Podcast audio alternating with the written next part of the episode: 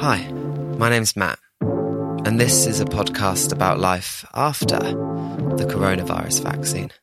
Welcome to episode 5.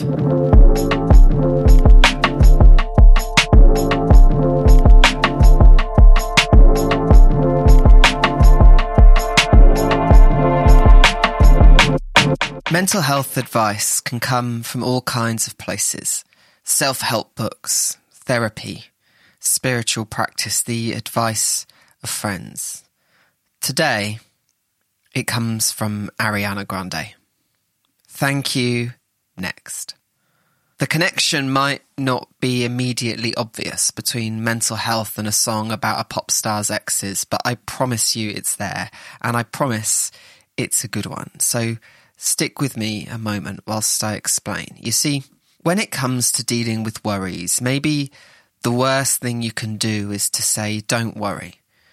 I mean, has that ever worked? Certainly not for me. And actually, it often makes it worse. You tell this brain not to worry, and it's going to say, well, now I'm really worried. I'm going to worry about why I shouldn't be worrying.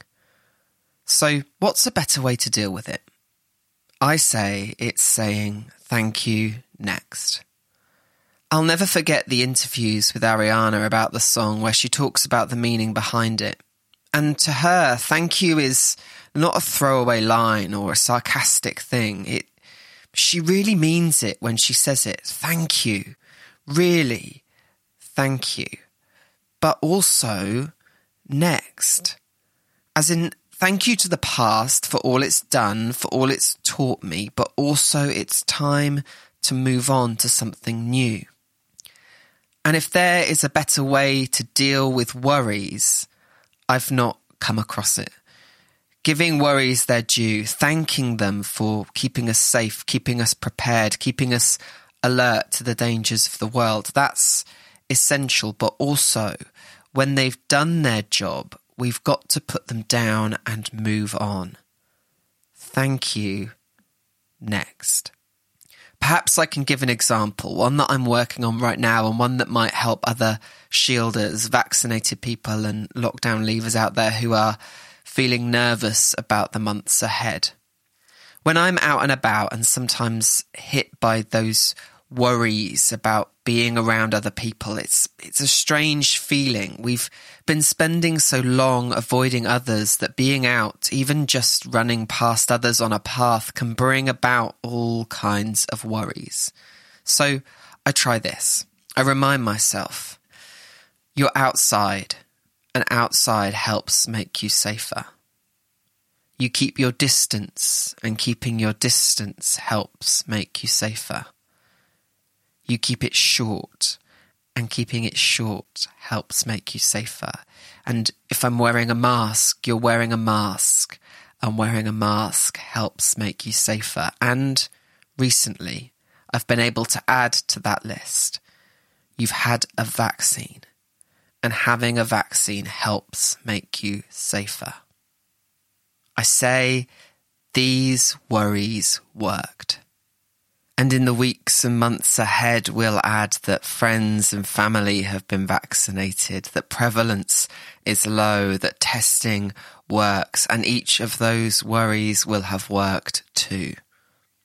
And they will have worked to make sure we arrive in a time when those worries are no longer needed.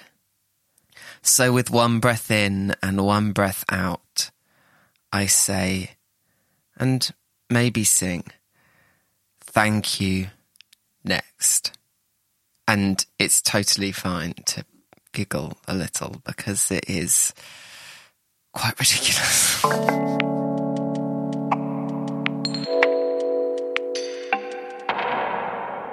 One of the reasons for creating this podcast, a purpose that I had a feeling about before I started, but one that has become clearer in the conversations that I've been having as a result of the first few episodes is to try and find a place where we all can collectively find ways to move on from the past year.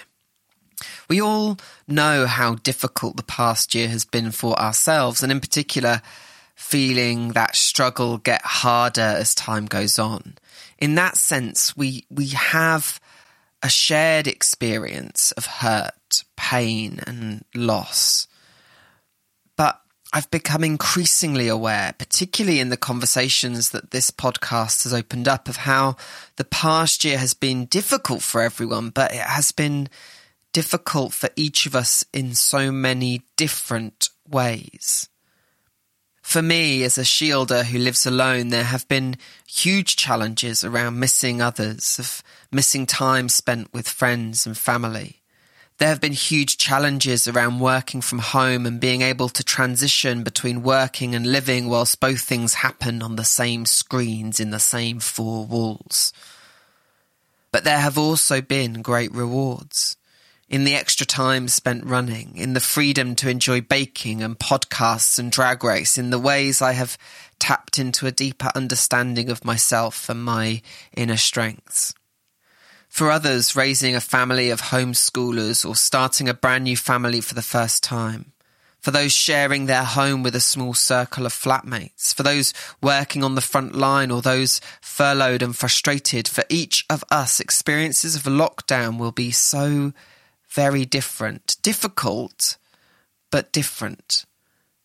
There are things we have each lost, some known to ourselves and others, some unknown to others and maybe even ourselves.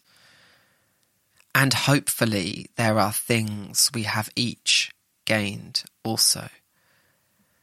But in being apart from another, we have a shared loss of our connections something we can each relate to. We all know it has been difficult, also that loss of connection has left us less able to see and understand the losses and difficulties that others have experienced, less able to see and understand the differences.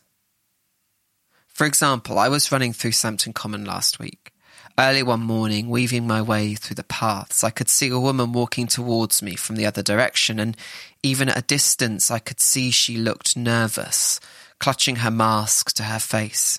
Making sure I kept as far apart as I could, we passed each other, and as we did, she moved right to the edge of the path, turned her back to me, and let me run past. In that moment, it really struck me what a different lockdown we've each had and more importantly, perhaps what a different response we will each have to the easing of restrictions in the months ahead. But I also saw in that nervous woman feelings and worries and a reaction to them which I recognize in myself. One I am working to overcome using some of the suggestions I shared earlier. That experience whilst out running reminded me of an anecdote I often share with members of my team when I'm training.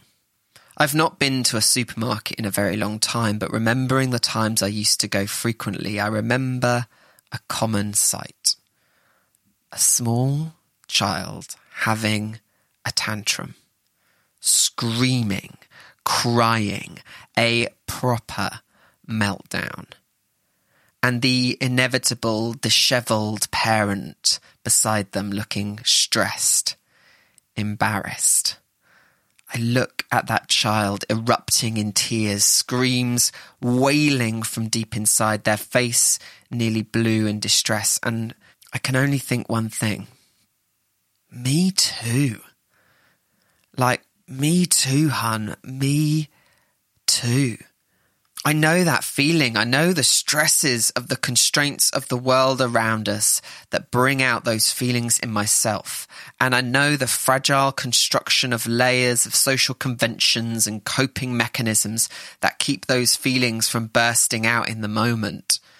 I may not show it on the outside, but I know it on the inside. And so, what a gift it is to, in the moment, be able to see in someone else something we know within ourselves. Even a screaming child in the supermarket.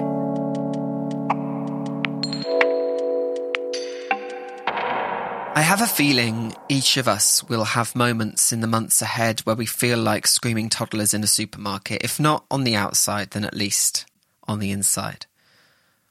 As we return to places and people and activities we have worked so hard to avoid for so long, that reaction is understandable. For me, I know I'm going to have to work really hard at resharpening the real world social skills that have been dulled by months of underuse. And I know that as I start returning to offices and meetings and supermarkets and restaurants and dinners and drinks and parties and more, that there will be times when it will be uncomfortable and strange. And whilst I will try to say thank you next to those worries, the child inside me will be blue in the face, I'm sure. For others, their experiences and losses of the past year may appear in other places, in other ways. And just like they will not see my inside screaming, I cannot see theirs. And so we need to find a way to have a more open conversation about the past year and the things ahead that cause us to worry or stress or remind us of a painful loss to find a way that we cannot just disregard those feelings, but to say thank you to them, but to also agree it's time for what is next. I hope today's episode starts that conversation, and I hope that maybe it might spark something in you that will help you to have that conversation with other people that you know. Because whilst it is down to each of us to say thank you next to our own worries and anxieties and stresses, it is so much easier to do that when the people around you know you, understand you, and are supporting you. So I'm going to be looking for ways to start that conversation this week with people that I know. And perhaps you might do the same.